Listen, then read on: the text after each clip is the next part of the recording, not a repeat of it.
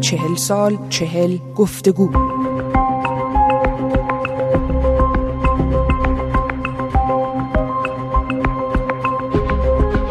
شاهین فاطمی استاد دانشگاه و اقتصاددان در سال 1357 در آمریکا زندگی می کرد و رئیس دانشکده اقتصاد در ایالت اوهایو بود. شاهین فاطمی در آن روزها 42 سال داشت. او اکنون ساکن فرانسه است و در پاریس زندگی می کند. در گفتگوی ویژه امروز با شاهین فاطمی درباره بازتاب رویدادهای پیش از انقلاب و همچنین در مورد عموی او حسین فاطمی وزیر امور خارجه دولت محمد مصدق پرسیدم من فرهنگ قویمی هستم. از شما دعوت می کنم در این گفتگو همراه ما باشید. شاهین فاطمی در سال 57 در امریکا زندگی می کرد پروفسور فاطمی علاوه بر پژوهش در زمینه اقتصاد یک فعال سیاسی نیز محسوب می شود. آقای فاطمی ابتدا از سال 57 آغاز کنیم و روزهایی که به انقلاب ایران منتهی شد. در آن زمان شما در آمریکا بیشتر به ما بگین که چه می کردین و تا چه اندازه در جریان مسائل سیاسی و اجتماعی در ایران بودین؟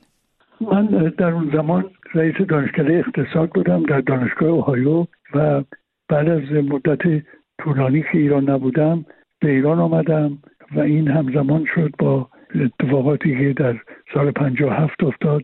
ببینید من وقتی به ایران آمدم به عنوان یک رئیس دانشکده امریکا برای اینکه در ایران یک دانشکده درست بشه که دانشجویان ایرانی در عوض اینکه یک راست از ایران به امریکا برن و اونجا با مشکلات زیادی چه از نظر زبان چه از نظر فرهنگ آشنا بشن این دانشگاه در ایران باشه که دو سال اول عوض اینکه ایرانی ها به امریکا برن دانشجویان امریکایی بیان به ایران. دو سال اول رو در کنار دانشجویان ایرانی تحصیل کنند و بعد از دو سال دانشجویان ایرانی برن به امریکا برای پایان تدریسشون و برای این کار بعد از مسافرت در شهرهای مختلف کرمانشاه اونجا دانشگاه بود به نام دانشگاه رازی اون برای این کار انتخاب شده بود. ارتباط بنده با کرمانشاه روی همین پروژه بود که خیلی هم پیشرفت کرده بود. ولی خب بعد از اون که دیگه ماجرای سفارت و بستن سفارت امریکا مسائل پیش آمد دیگه امکان ادامهش وجود نداشت بعد از انقلاب به علت فعالیت های ضد امریکایی که در ایران شروع شده آیه فاطمی شما به عنوان رئیس یک دانشکده آمریکایی در آن روزهای سال 57 آیا اصولا از اقدامات آیت الله خمینی حمایت می کردین یا مخالف اون بودین؟ نه به هیچ وجه من مخالف بودم برای اینکه معتقد بودم که حتی از دوران حکومت مرحوم دکتر مصدق که دخالت مذهب در سیاست به فاجعه می‌کشه اتفاقاتی که با آیت الله ابوالقاسم کاشانی پیش آمد و حکومت مصدق به هیچ اعتمادی به اینکه بشه سیاست و مذهب رو با هم ادغام کرد من نداشتم و هنوز هم ندارم. از این نظر موقعی که من به ایران اومده بودم برای همون فعالیت های دانشگاهی هنوز مقام و پست خودم رو در امریکا داشتم و خیلی هم پیشرفت شد. تمام وسایل لابراتوار و غیره در کرمانشاه اون پروژه در حال تدوین بود و روی این مسئله با نخست وزیر وقت مفصل صحبت کردم من و ایشون معتقد بود که دانشگاه ما باید مجانی باشه برای اینکه به قول ایشون گفت که پسر پاسبانم بتونه بیاد اونجا. و من اصرار داشتم نه دانشگاه مجانی نیست. آقای نخست وزیر شما به پسر پاسبان بورس تحصیلی بدید. اگر ما قبولش کردیم در اون دانشگاه درس می‌کنه در هر صورت این دانشگاه شروع شد. سال یکی دو سال هم فعالیتش آغاز شد ولی هنوز به اون مرحله نرسیده بود که دانشجوی دانشجویان امریکایی به ایران بیان و متاسفانه این پروژه ناتمام ماند و من برگشتم امریکا در همون دانشگاهی که از سال 1965 شروع به کار کرده بودم به کار خودم در رشته اقتصاد ادامه دادم و بعد از اون هم از طرف اون دانشگاه به پاریس اومدم و این فعالیت فرهنگی رو در پاریس ادامه دادم تا سال پیش که به کلی بازنشسته شدم. گفتین با نخست وزیر وقت صحبت کردین. منظورتون چه کسی است؟ آموزگار؟ بله آقای آموزگار. بله. بله بله. اشاره کردین به حکومت مصدق. در اینجا سری بزنیم به حدود 65 سال پیش و به مناسبت ملی شدن صنعت این نفت در این روزها یادی می‌کنیم از محمد مصدق نخست وزیر وقت و همچنین عموی شما حسین فاطمی که حدود یک سال از سال 1331 تا 1332 وزیر امور خارجه دولت مصدق بود. حسین فاطمی در پی رویدادهای 28 مرداد در دادگاه نظامی محاکمه شد و به اتهام اقدام علیه سلطنت و برکناری شاه اعدام شد. این اتهام عموی شما آقای فاطمی تا چه اندازه به واقعیت نزدیک بود؟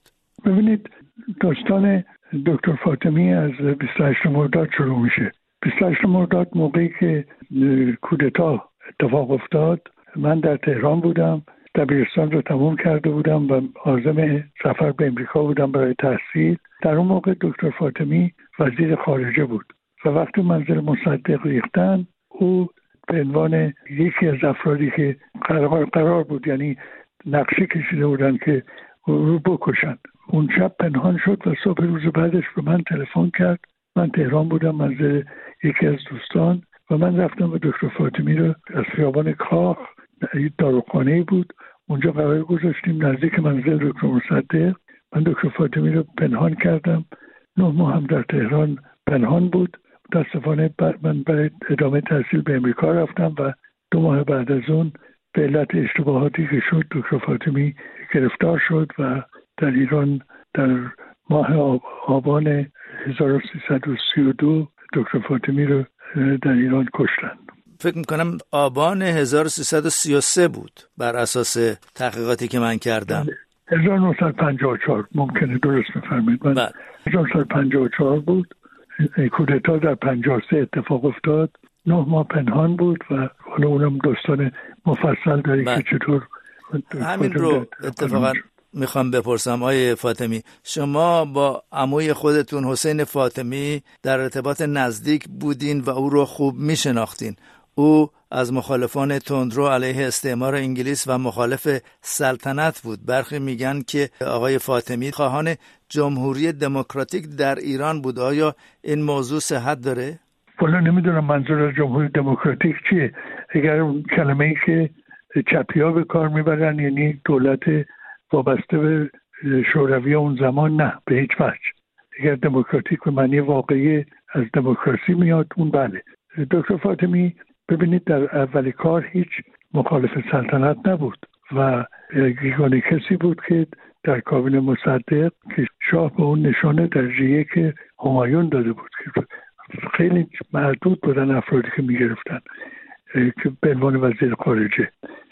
منتها 25 مرداد موقعی که کودتای اولیه انجام شد شب ساعت سه رو ریختن منزل دکتر فاطمی رفتن منزل مصدق. این همون 28 مرداد بود که در واقع می‌شد 19 اوت 1954 و از اونجا بود که روز بعد کودتا شکست خورد و دکتر فاطمی اون نطق معروف رو در میدان بارستان کرد.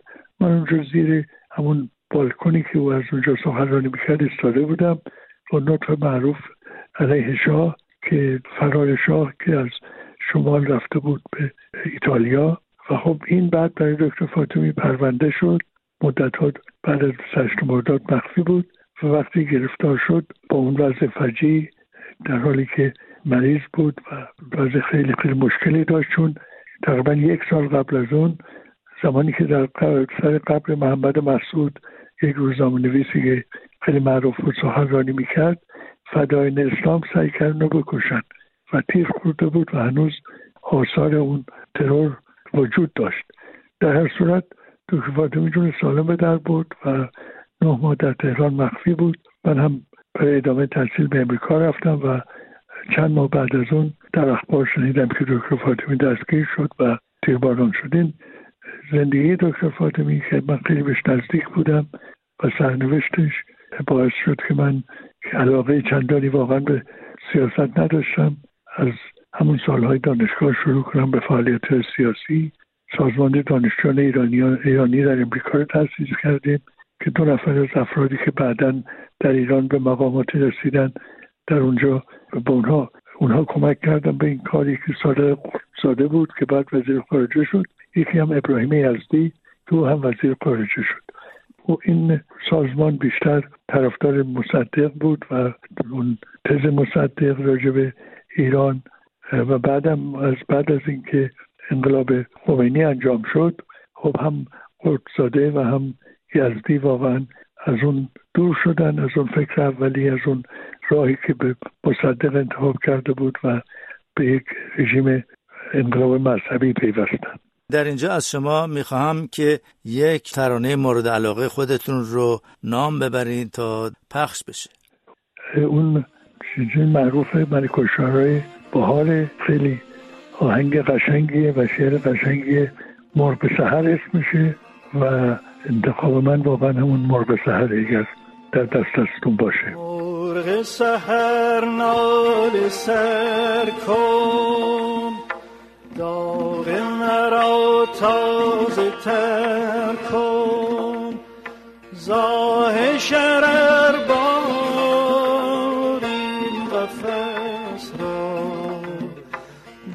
بر شکن و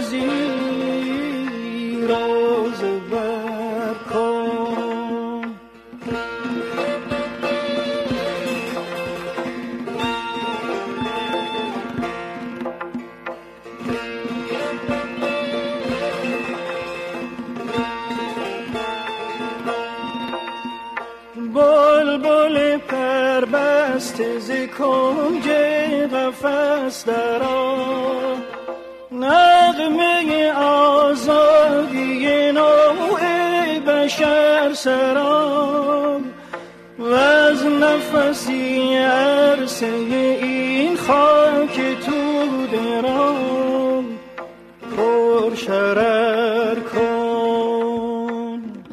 گفتگو رو ادامه میدیم. آقای فاطمی در جریان جنبش ملی شدن صنعت نفت حسین فاطمی از نزدیکان محمد مصدق بود و به گفته آقای مصدق او نخستین فردی بود که پیشنهاد ملی شدن صنعت نفت رو مطرح کرده بود. آیا اینطوره؟ کاملا همینطوره و اون سندش را به دستخط مصدق مرحوم مصدق من دارم که در امریکا موقعی که دانشجو بودیم و روزنامه در اونجا منتشر می‌کردیم به نام ایران نامه اون سند رو به خط مصدق پیشنهاد کردم که نوشته که پیشنهاد ملی شدن صنعت نفت برای اولین بار از طرف اون البته نوشته شادروان دکتر حسین فاطمیشون اون موقع کشته بودن دکتر فاطمی رو در جلسه جبهه ملی مطرح شد. کاملا درسته و این نامه مصدق این مسئله تاریخی رو دیگه از هر نوع بحث و نقلی مبرا کرده. سندش هم بارها منتشر شده. آقای پروفسور فاطمی برگردیم به چهل سال پیش با تجربه ای که شما از انقلاب پنجاب و هفت و همچنین رویدادهای سال سی و دو در ایران دارین و اصولا تجربیات سیاسی شما مشکل کار به نظرتون در چی هست و چرا ایرانیان نتونستند در این صد سال گذشته به یک حکومت مردم سالار دست پیدا کنند ببینید مشکل اساسی ما خود انقلابه. انقلاب یعنی ویرانی. هیچ جای دنیا با انقلاب ساخته نشده. در فرانسه که مادر انقلاب هاست ویرانی بود نیاز به ناپلونی بود که بعد بیاد و مملکت رو درست بکنه که هنوز کارهای اونه که واقعا فرانسه درست کرد. انقلاب شوروی دیدیم چه فجایی به بار بود انقلاب چین انقلاب کوبا. انقلاب به طور کلی در هیچ جای دنیا به آزادی نرسیده. و آزادی و انقلاب اصلا این دوتا با هم جور در نمیان انقلاب مشروطیت واقعا انقلاب نبود به اون صورت حرکتی بود که تحت تاثیر اتفاقاتی که در ژاپن افتاده بود چند سال قبل از اون و در روسیه یک عدهای و آزادی آمدن و اینها دنبال فکر مشروطه در. یعنی محدود کردن سلطنت شاه مستبد قاجار بودند و این کلمه انقلاب را بعدها به اون مرتبط کردن به نظر من اشتباه بزرگی که نسل من مرتکب شد و من یادم در جوانی مثلا فریدون تولدی شیر راجع به انقلاب می‌گفت همه انقلاب انقلاب می‌کردن. در حالی که اگر یک کمی مطالعه کرده بودن در جاهای دیگه دنیا دیدن که هر انقلابی با یک دیکتاتوری تمام میشه. انقلاب روسیه انقلاب فرانسه انقلاب کوبا. انقلاب هیچ وقت به آزادی و دموکراسی راه پیدا نکرده. این را من در مورد انقلاب ایران از روز اول می‌دونستم و هیچ انتظار و امیدی هم نداشتم که از این انقلاب یک سیستم دموکراتیک متولد بشه. و با در نظر گرفتن مسائل سال 57 های فاطمی آیا به نظر شما در آن روزگار ایران به یک انقلاب نیاز داشت یا حکومت شاه می‌تونست با اجرای برخی اصلاحات از وقوع انقلاب پیشگیری کنه؟ ببینید الان ما اطلاعاتی داریم که می‌تونیم راجع به این خیلی بهتر صحبت کنیم. همونطور که خدمت کردم این کتابی که اخیرا در اومده از طرف یک نویسنده امریکایی اندرو سکات کوپر نشون میده که شاه چقدر مریض بوده و این اقلا دو سال سه سال آخر دائما با دارو زنده نگه داشته شده بود. و بنابراین اگر این مسئله مردم می‌دونستن اگر این مسئله به همه جای دنیا علنی شده بود به نظر من در ایران احتمال زیاد چنین وضعی پیش نمیمد انقلابی اتفاق نمیافتاد و یک انتقال قدرت به طرف مشروطه واقعی و دموکراسی کاملا امکان پذیر بود. ولی متاسفانه اینطور نشد. روی هم رفته مسئله اساسی که همیشه ما در ایران گرفتار اون بودیم همیشه ما خواستیم یک راه تندی برای حل مسائل پیدا کنیم. یه نیمه راهی پیدا بشه که از اون جریان تمام زحماتی که داشتن یک مملکت دموکرات و تحمل و صبری که لازم داره رو ما کنار بگذاریم و یک شبه به کار خودمون برسیم. انقلاب به اصطلاح اسلامی یا انقلاب سال 57 به نظر من یک آشوب بود. البته نارضایتی خیلی عمیق وجود داشت. ولی ایران آماده بود برای یک شکوفایی دموکراتیک انتخابات آزاد و اگر مثلا چند سال قبل از اون این عمل انجام شده بود در ایران هیچ وقت این انقلاب ویرانگر به وقوع نمی پیوست سالها بود یعنی از زمان 28 مرداد و اون موقعی که 28 مرداد اون شیوهی که حکومت قانونی مصدق کنار زده شد رژیم سبب زاهدی که سر کار اومد بعد اقتراقی که بعد از اون به وجود اومد اعدام هایی که کردن چه از افسران سازمان نظامی توده ها و چه از جبهه ملی چه دکتر فاطمی و دیگران اصلا تمام اینها یک راه اشتباهی بود که به طور قطعی نتیجهش همین انقلاب می‌شد و انقلاب ویرانگری که شاید ایران رو اگر نه برای همیشه ولی اقلا پنجاه سال به عقب برگردونده و مملکتی که موقع با سی و پنج میلیون جمعیت می‌تونست مشکلات خود رو حل بکنه با منابعی که داره امروز با هشتاد و پنج میلیون جمعیت بدون اون منابع مملکتی که تمام انسانهای بیشتر انسانهای فرهیخته که باید مملکت رو بسازن به خارج رفتن و اخیرا دیدم دولت جمهوری اسلامی تشویق می‌کنه که اونهایی که می‌تونن برید برید به خارج ایران برای تحصیل کرده ها جایی نیست. اصلا عجیب بود. اولین باری که من می‌بینم یک کشور عقب افتاده عوض اینکه سعی بکنه افراد با سواد خودش و افراد متخصص خودش رو حفظ بکنه تشویق بکنه مردم که برید از ایران. خب این نشون میده که آینده مملکت چه خواهد شد. در واقع مقام دولتی گفته بود که به ایران بر نگردن تحصیل کرده های خارج از کشور چون ممکنه در واقع کاری گیرشون نیاد. بله دقیقا اینطوره برای تاسفه نوبهار است گل به بار است ابر چشمم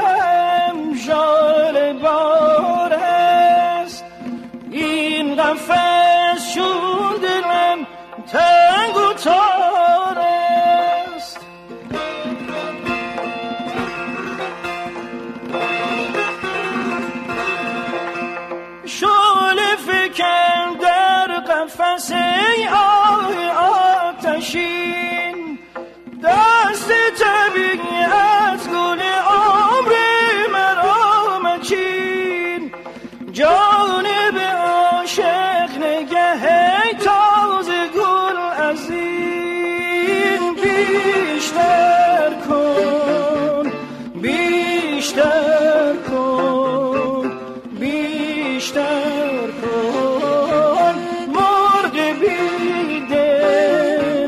شرح هجران. مختصر مختصر کن. فاطمی شما که اقتصاددان و در این حال پژوهشگر رو فعال سیاسی هستین آینده ایران رو در کوتاه مدت یا میان مدت چگونه می‌بینین؟ ببینید گفتن پیش بینی کار خیلی مشکلیه مخصوصا اگر راجب آینده باشه. نمیشه واقعا پیش بینی کرد اون چیزی که مهمه فرصت طلایی که ما داشتیم با انقلاب اسلامی از بین رفت. ارز می‌کنم پیش فرصت طلایی به دلیل اینکه جمعیت مملکت کم بود منابع طبیعی هنوز تقریبا دست نخورده بود. گروه تحصیل کرده های مملکت زیاد بودن. امروز تمام این مسائل و تمام این فواید رو ما از دست دادیم. جمعیت بسیار زیاد شده سیاست غلط رژیم حاکم بر ایران که جمعیت رو می‌خوان زیاد بکنن. عوض اینکه همه جای دنیا صحبت از اینه که جمعیت رو کم بکنن که بتونن وسایل تحصیل این افراد وسایل بهداشت این چیزهایی که برای یک جامعه امروزی لازمه در مملکت وجود داشته باشه. مسئله جمعیت به نظر من مسئله مشکلیه. مسئله فرار مقصها از مملکت و از همه اینها گذشته تمام منابع طبیعی مملکت رو درست مثل حمله دوم مغول به ایران منابع طبیعی رو به یغما بردن بدون هیچ برنامه هر جایی که رسیدن صد زدن. تمام حال نمی‌خوام وارد جزئیات بشم ولی واقعا بنیاد اقتصاد ایران رو اونچنان ویران کردن که امروز کسی که واقعا واقع بین باشه و به امکانات امروز مملکت وارد باشه خیلی بعید می‌دونم که راهی داشته باشه برای اینکه بشه به آسانی از این مشکلات گذشت. مسئله اساسی که خدمت رو کردم اول مسئله جمعیت و بعد مسئله فرار مغز هاست و بعد مسئله اساسی آب که ایران امروز خیلی در محصول قرار گرفته و این روز به روز بدتر خواهد شد. حتی خاک مملکت رو صادر کردن. یعنی اونهایی که امروز به ایران حکومت می‌کنن به فکر آینده ایران نیستن. عاشق این مملکت نیستن و فقط سعی می‌کنن اینجوری حکومت خودشون رو ادامه بدن که دی بیشتر بتونن چپاول بکنن و بعدم میگن آینده مملکت هرچه شد شد. بنابراین من متاسفانه نه تنها زیاد خوشبین نیستم بلکه نگران آینده مملکت هستم. مملکتی رو باید بگم نسل امثال من نسلی که امروز در سنین هفتاد و هشتاد سال هست اینها مقصر هستند.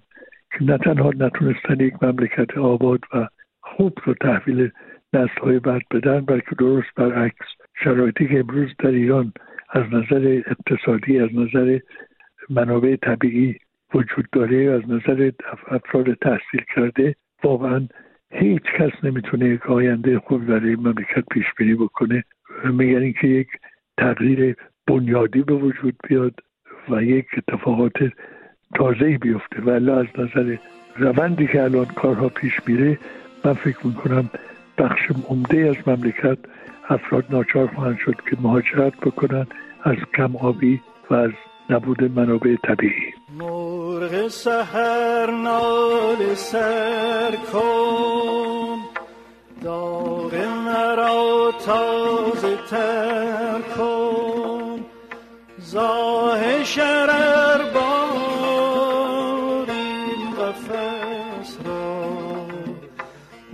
بر شکن و زیراز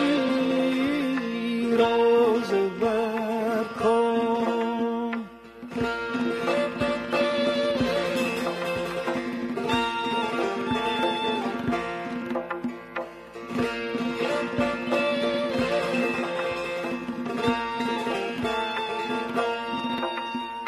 بلبل پربسته ز کنج قفس درا نغمه آزادی نوع بشر سرام و از نفسی عرصه این خاک تو درام پر شرر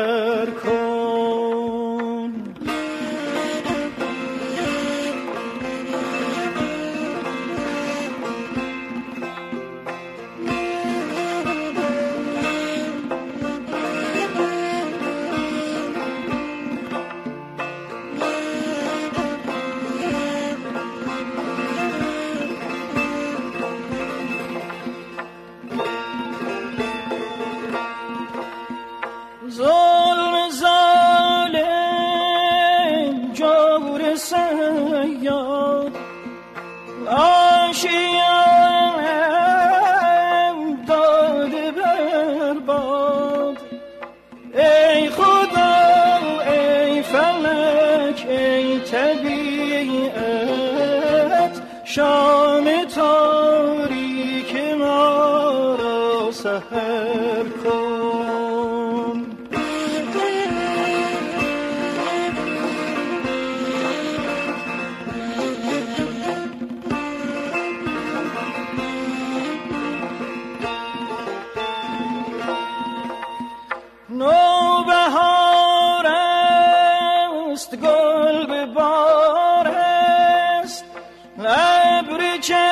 Krishna.